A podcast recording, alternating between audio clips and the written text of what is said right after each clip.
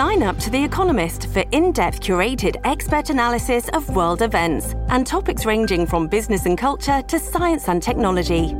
You'll get the weekly digital edition, online only articles, curated newsletters on politics, the markets, science, culture, and China, and full access to The Economist Podcast Plus. The Economist is independent journalism for independent thinking. Go to economist.com and get your first month free. This episode is brought to you by Shopify. Do you have a point of sale system you can trust, or is it a real POS? You need Shopify for retail. From accepting payments to managing inventory, Shopify POS has everything you need to sell in person. Go to shopify.com slash system, all lowercase, to take your retail business to the next level today. That's shopify.com slash system. Welcome to the New Books Network. Good day. Welcome to New Books in History, a podcast channel of New Books Network. My name is Dr. Charles Coutinho of the Royal Historical Society. I'm a host on the channel, and today we are pleased to have with us Professor Douglas Kerr. Professor Kerr is Honorary Professor of English at the University of Hong Kong, and today we're discussing his book, Orwell and Empire, published by Oxford University Press. Welcome, Professor Kerr. Thank you very much. It's a pleasure to talk to you. Professor, what is the thesis of your book? I joked with my publisher that I wanted to call this book Orwell Upside Down. Um, and that's because the thesis of the book is that his experience and understanding of empire is absolutely crucial to our understanding of George Orwell. And it's something that tends to get a bit neglected because most people who read Orwell and study him and know about him uh, gravitate towards the towards the end of his career. You know, he died in 1950.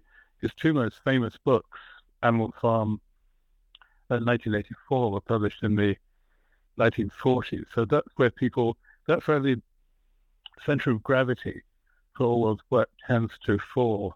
But I would want, if I can, to move it back to much earlier in his career and to look at the presence of experience of empire in his background and his upbringing, and particularly in his, actually throughout his career, but particularly in his early experience, his first job after leaving school was when he joined the Imperial Police in Burma. And he served in Burma, colonial Burma, for five years as a really very young man.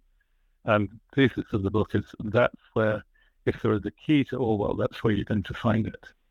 So I looked in particular at his earlier work, um, an early novel called Burmese Days, 1934, and the quite well known essay narratives, The Hanging and Shooting an Elephant, and then quite a lot of other stuff about Burma that he published in the early years. But also if you then look through the rest of his output, which was quite prodigious, you know, for a man who died quite young, there are 20 volumes of the collected works of George Orwell. All the way through there, I think, in the fiction and the non-fiction, you can find him struggling with the question of empire. That's the thesis. On page three of your book, you state that the UK, in the period prior, the hundred years prior to the Great War, beginning in 1914 was, quote, more Asian than European, unquote. Surely that's a bit of an exaggeration, is it not? Did I say that the UK was more Asian than European? Uh, if I said that, oh, right, if you say so. Um, Actually, you, you didn't use the word, you didn't use the term UK, you used Great Britain. Yes, I think I was probably thinking about the, the, the Britain's understanding of its political position in the world, um, it was much more oriented towards its interests in the far overseas, in the empire, particularly in India, in the rest of Asia and Africa, the Caribbean, and so on, than it was uh, in relation to its European neighbors. After 1815, when they felt that they'd sorted that out, um, they didn't want to get drawn in too much to European issues as long as the empire was safe and secure, Britannia ruled the waves. For the next hundred years after 1815, they were a world, thought of themselves as a world power rather than a European power. 1914, of course, drags them back to European issues, where in a sense they've been since. So that's it. They were an imperial power. A family like um, Orwell's own family, remember his his family name was Blair, and George Orwell was a, a non-declared name that he adopted as a writer. His own family, if you look back to his family history, he's very much implicated in imperial matters, going back a couple of centuries or more, actually, to ancestors who traveled to the Caribbean, um, became plantation owners over there, slavery, and so on. But also his family's um, experience of imperial administration.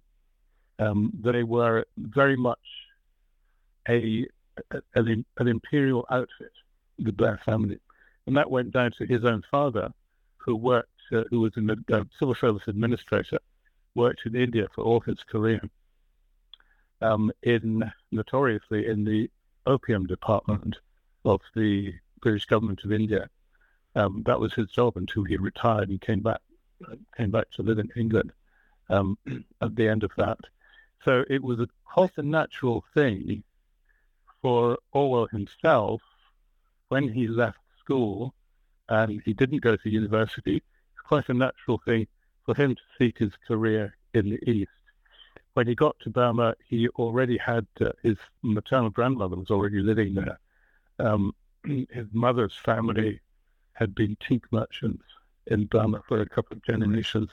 So he, in one sense, he felt quite at home when he got there. So that this is the imperial, which I'm trying to uh, extract from Orwell's writing to correct perhaps an overemphasis um, on Orwell as a kind of a, a man of the Cold War. I mean, that's very important in his career, and indeed he probably coined the phrase Cold War. Um, but to understand Orwell, I think we need to go further back and uh, see how empire figured in his in his experience and in his thinking. Would it be true to say that you did not necessarily regard the British Empire in the, the best light? Well, uh, yes, it would be true to say that. That's the brief answer. The long answer is that it's a very complicated question. Um, he came to be definitely an anti imperialist. He wanted to see the British Empire demolished, abandoned, and all other empires too. Um, and that remained a, a, consistent viewpoint right through until his death. Um, however, having said that, it's not such an easy thing to get rid of empire from the from from from people's thinking. So I'm very interested in the way that his early uh, cultural and political patrimony was tied up with empire and, and imperial experience. And what you find in Orwell is a constant, I, I think, very interesting and very moving dialogue with himself, a kind of struggle with himself over that imperial patrimony. In a sense, Orwell was the kind of per- he was the kind of person that he didn't want to be. So he's throughout his career trying to shed the not just the opinions, but really the assumptions, the habits, habits of thought and behavior, ways of approaching people, which he had inherited with that imperial history. And I think that's to to generalize well grossly that's interesting for me today because when I look around the at this country, the United Kingdom today, that is what we're still doing in a sense. If you walk the streets of this country, you won't find anyone, I think, who really wants to go back to um, having a British Empire if that were possible. But in many ways, in the culture, it still lingers there.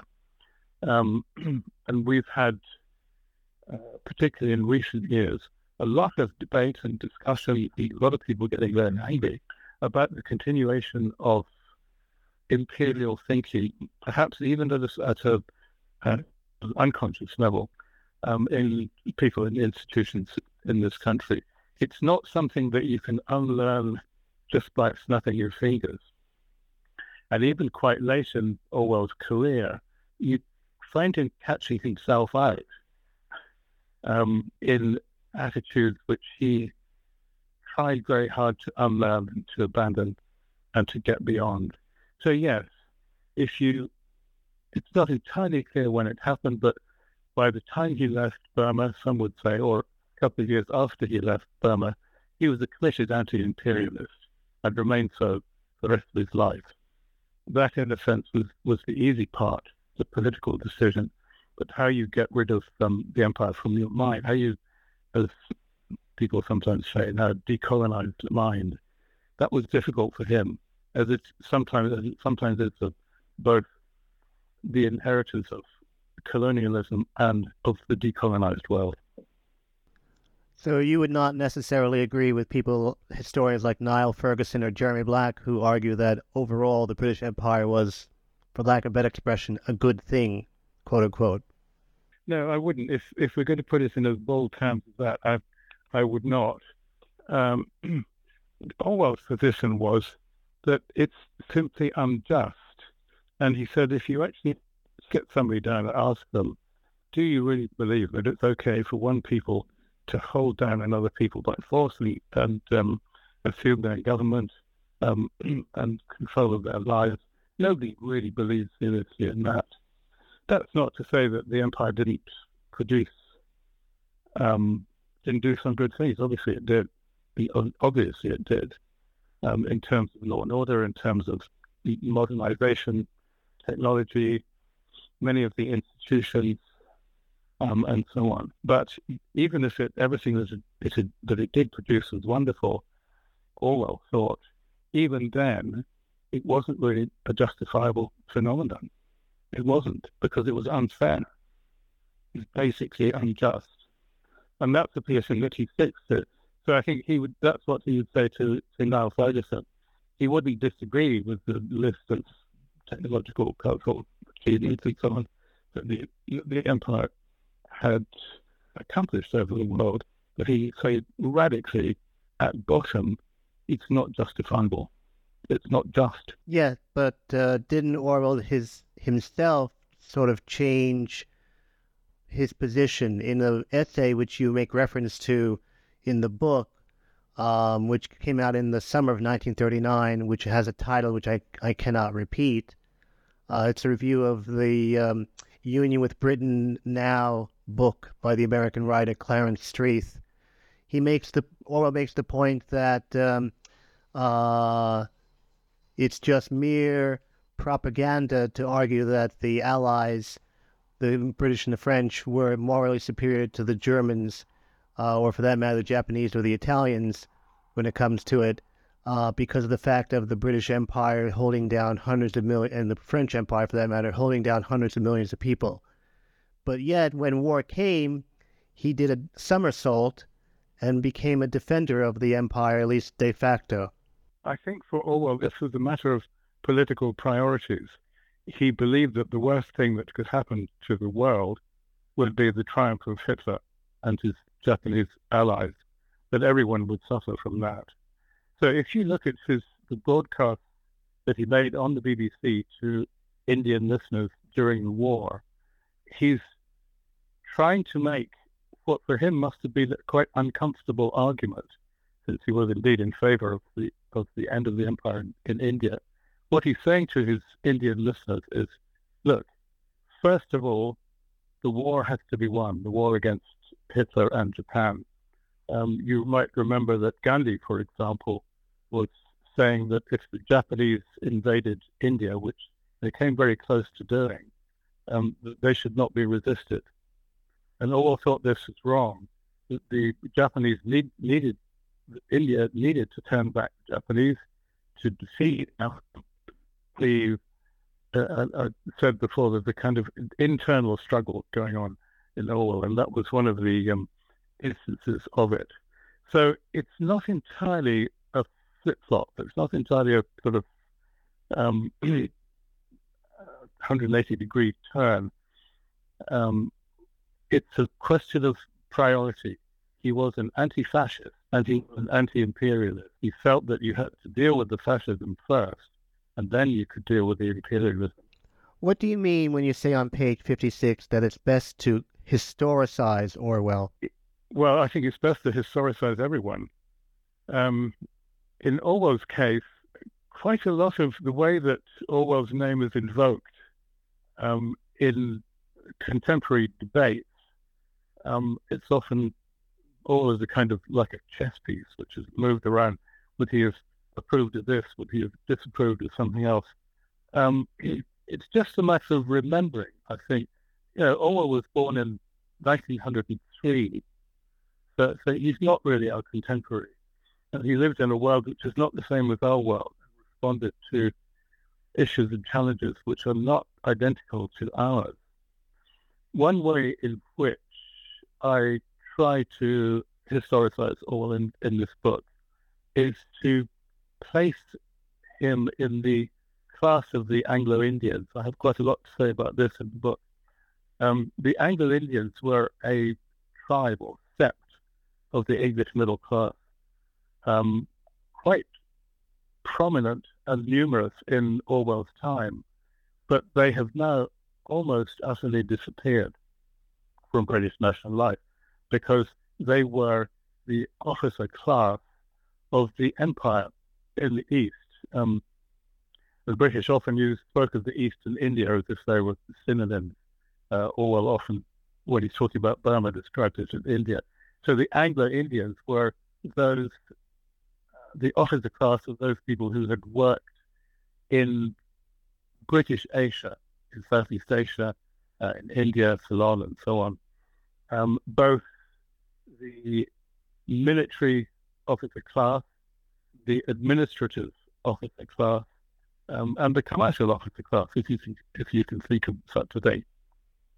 These people um, went out, had their careers in India, where they lived um, pretty privileged lives for the most part, working hard perhaps, often in difficult circumstances. Um, but they were definitely a ruling class in India.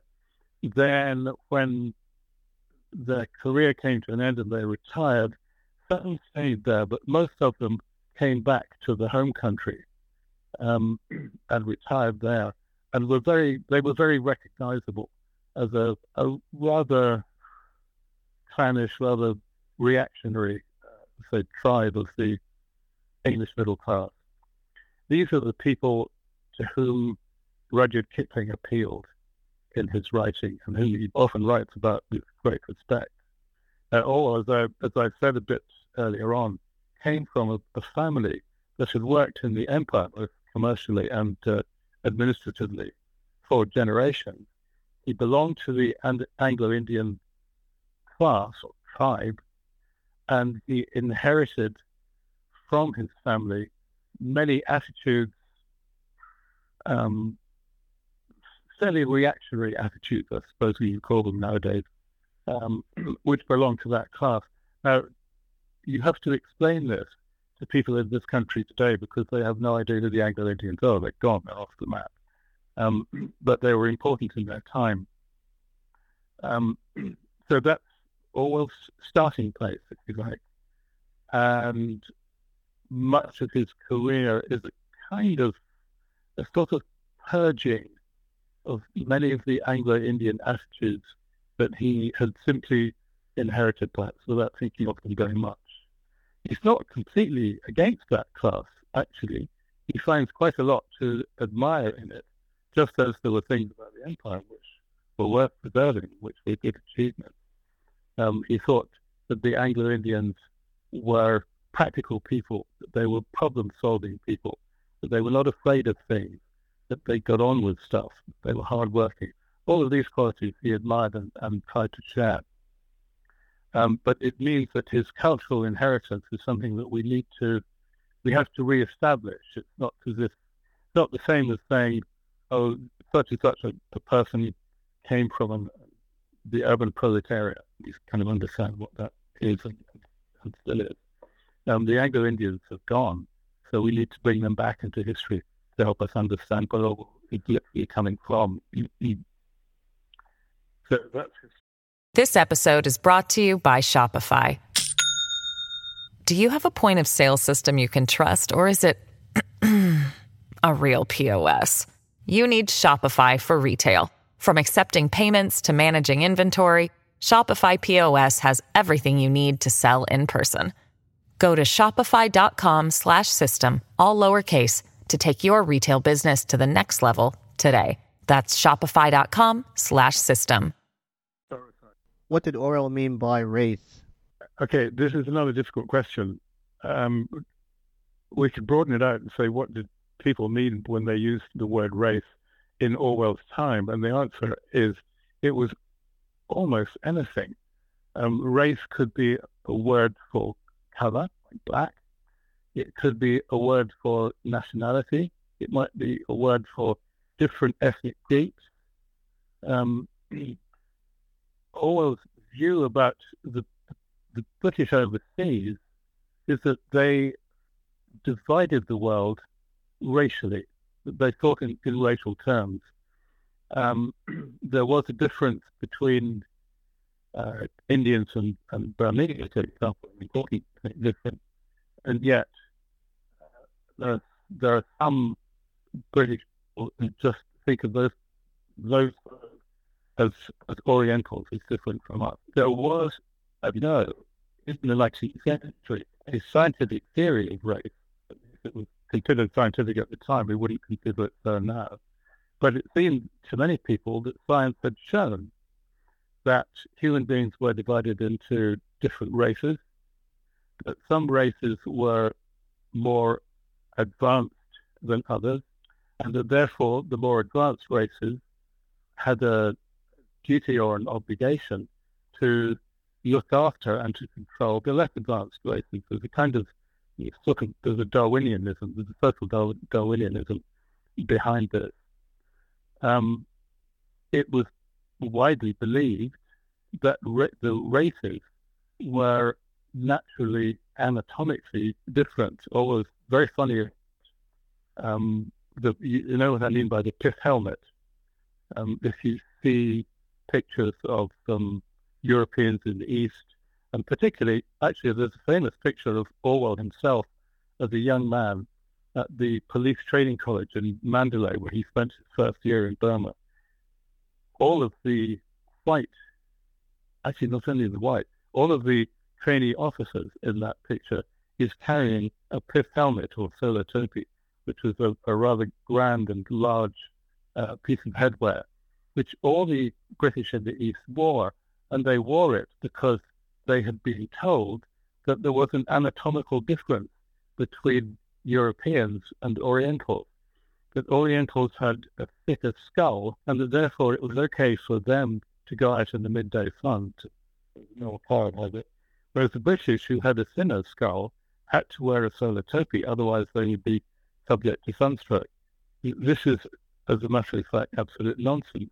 But Orwell thought it was a telling detail because it showed that white people in Burma were encouraged to think of themselves as having a natural difference from other races.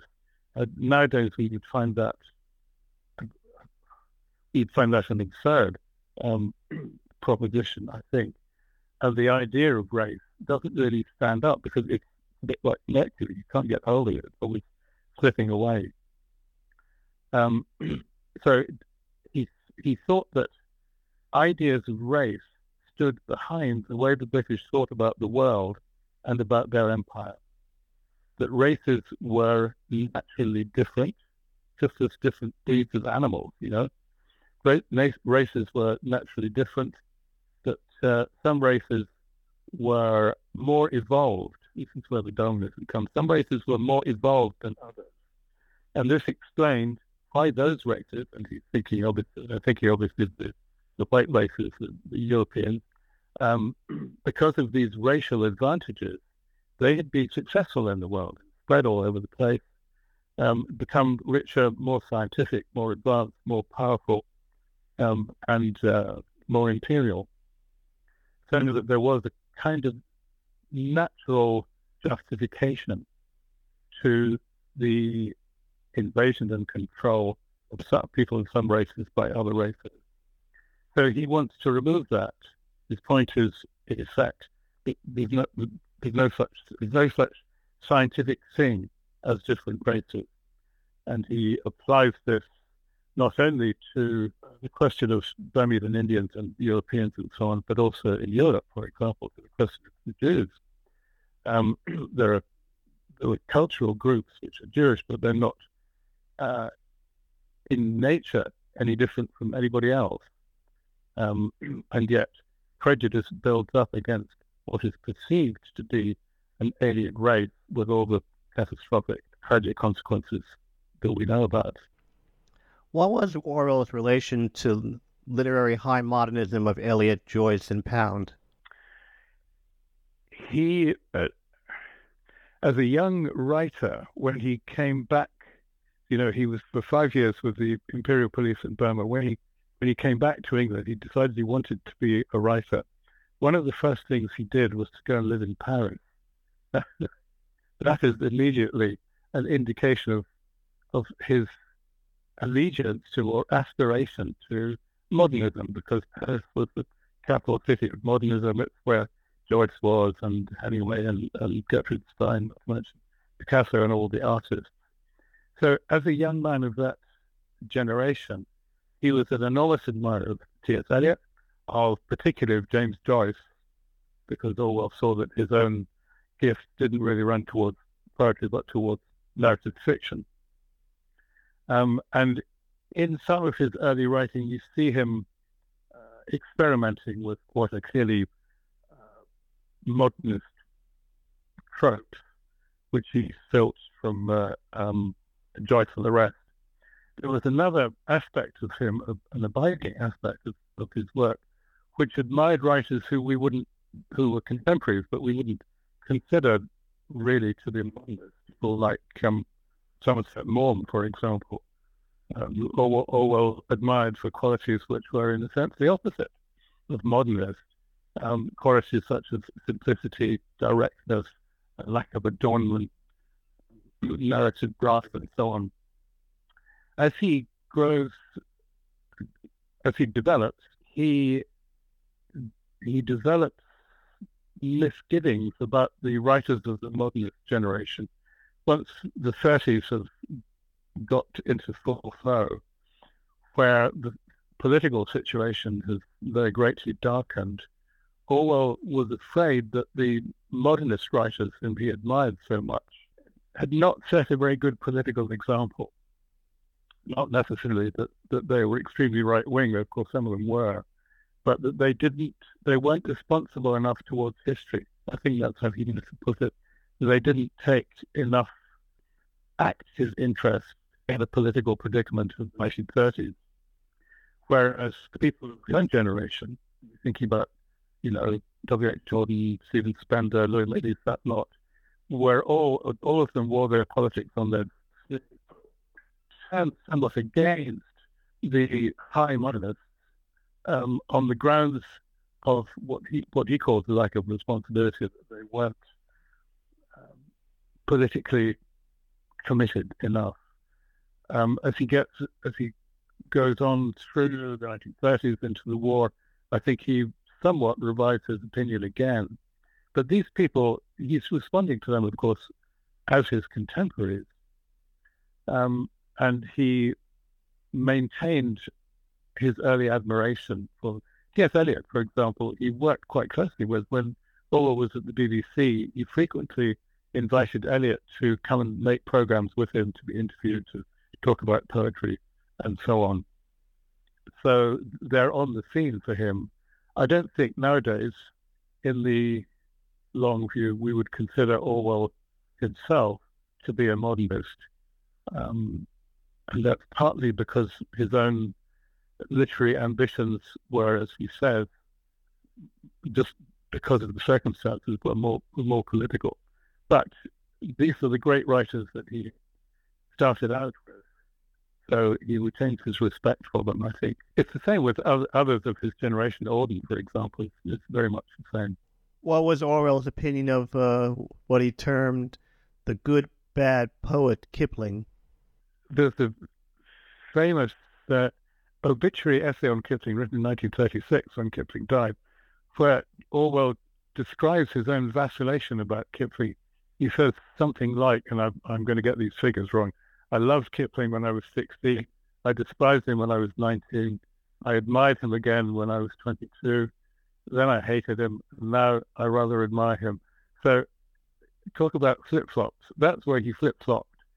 Um, he thought that uh, Kipling is the great. He's the great imperial. I mean, great in every sense. Actually, he's the great imperialist writer.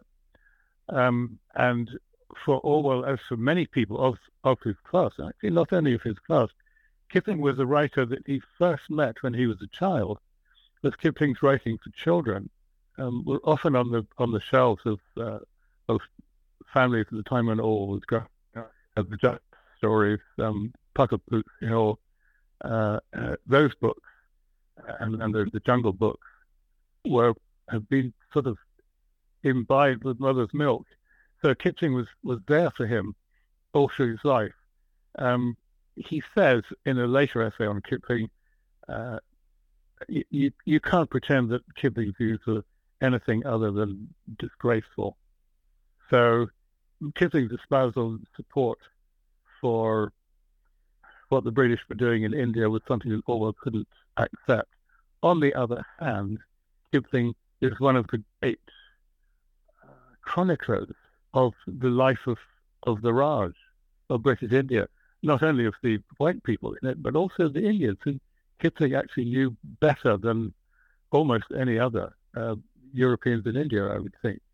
And he was, as Orwell recognizes, a writer of very great natural gift um, in poetry and, and in narrative too. So there's another ambivalence for you. Here is the great Anglo-Indian bard, whom for whom Orwell, in some ways, has a great respect but whom, on the other hand, he, actually despises. Um, so that's that's part of the uh, the position in which he found himself was often an ambivalent one, just because of the circumstances and because of who he was. So Kipling is part of that, and he keeps returning to Kipling. It's something of an, an obsession. And I would say that Kipling and Orwell are, in a sense, two two sides of a British response to empire. And they have a lot in common as well as being, in a sense, antagonists. I doubt if Kipling had even heard of Orwell when he died in 1936. Um, but for Orwell, Kipling is, is a monumental figure on the landscape. And what did Orwell think of uh, E.M. Forster's novel Passage to India? Uh, he says that he thinks this is the, the best novel written about British India. And I think uh, surely he's right, wouldn't you say? Um, I would, yes. In some way, yeah. In, in some ways, his own novel, Burmese Days, which I admire very much, actually, I think it's a great novel. Um, it's sort of got, it's got Forster in his sights. Um, Orwell says somewhere, why is there so little good British writing about India. And he answers himself by saying, well, actually, most uh, English writers who were any good couldn't bear very long in British India because it was so horrible. Forster was a bit different.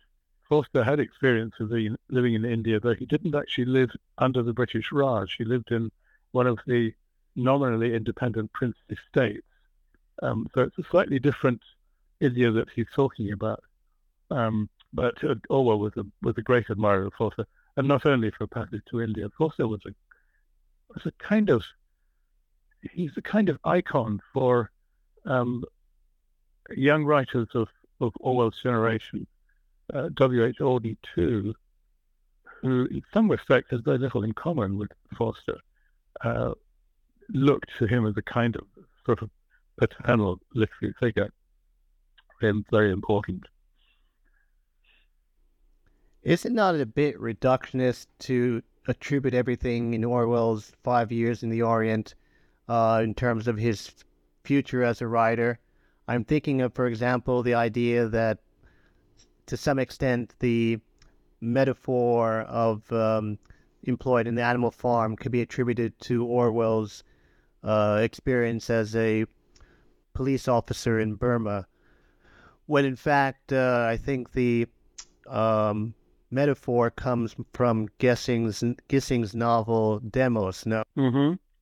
Yeah. Look, I, I don't think it's entirely fair to to describe this as reductive. I'm not saying that uh, Animal Farm is simply about Burma, not a bit of it. But what I'm saying is that Orwell's later work, after he'd left the East behind him, is still propelled, is still informed by that Eastern experience. For example, in um, uh, The Road to Wigan Pier, remember that's the documentary book in which he goes to the relatively deprived north of England and he talks about the lives of working people there. Um, he gives a bit of autobiography and he says that when he came back from the East, he looked on working people in England as a kind of analogy to the colonized peoples of the East.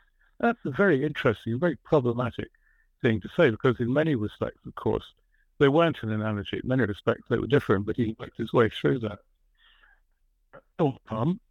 Um, I would, I would say actually that the one connection that we can make, which I think is very interesting, is the conception of uh, the of people as animals. Okay, Animal Farm is an allegory about a farmyard in which all the animals rebel unsuccessfully in the end um, against the farmer. Um, that analogy of people with animals is one that he had been making right back from the uh, from his his time in Burma, and I think that that helped to propel the imagination, which he then fills into this farmyard story, which is about, as almost all his fictions are, it's about a failed revolution. It's about a rebellion which can't succeed. Okay, the allegory is quite specifically and very cleverly based on the history of the Russian Revolution. Anyone can see that. Um, but the idea of the, the, sort of the hopeless rebel, the failed rebel, is one which is comes up in in all his fictions, going all the way back to not just Burmese days at Clergyman's Daughter, Keep the Aspidistra Flying, and so on. And I think that that sense of the downtrodden who are hopeless, who, who have who have no hope of a successful, uh, lasting revolution. I think that's something which probably begins in Burma, because when Orwell was in Burma, there were there was quite a lot of um, anti-colonial uh, feeling and indeed action, uh, but it never came to anything. If you look at the riots against the British in Burmese days, they're actually quite easily put down, and it reverts to um, the status quo ante. So that pattern of rebellion and its failure is one that goes reaches way back to his early life, I think. But look, I'm not saying that. Um, yes, go on. No, I'm, I'm. I don't. I don't want to give the impression that I'm beating the drum for a single interpretation of of uh, Orwell's work that uh, all the others. Of course, I'm not doing that. I mean, nobody in their right mind would do that. What I'm trying to do, as I uh, tried to explain at the beginning, is to offer a kind of mild corrective um, to the way in which Orwell's work has hitherto, to a large extent, not entirely, to a large extent, um, understandings of Orwell's work have not paid enough attention to this aspect of his, of his work. Okay, now he was very much involved in, God knows, in European politics in the 1930s and 1940s. He fought in Spain and all the rest of it. Um, so these things are very much at the forefront. But I think even when he was in Spain, uh, his earlier experience, because we don't forget our earlier experience, do we? It doesn't just get locked up in a box somewhere. It lives with us. Um, so that his experience in Spain is also informed by his early experience in, in the East.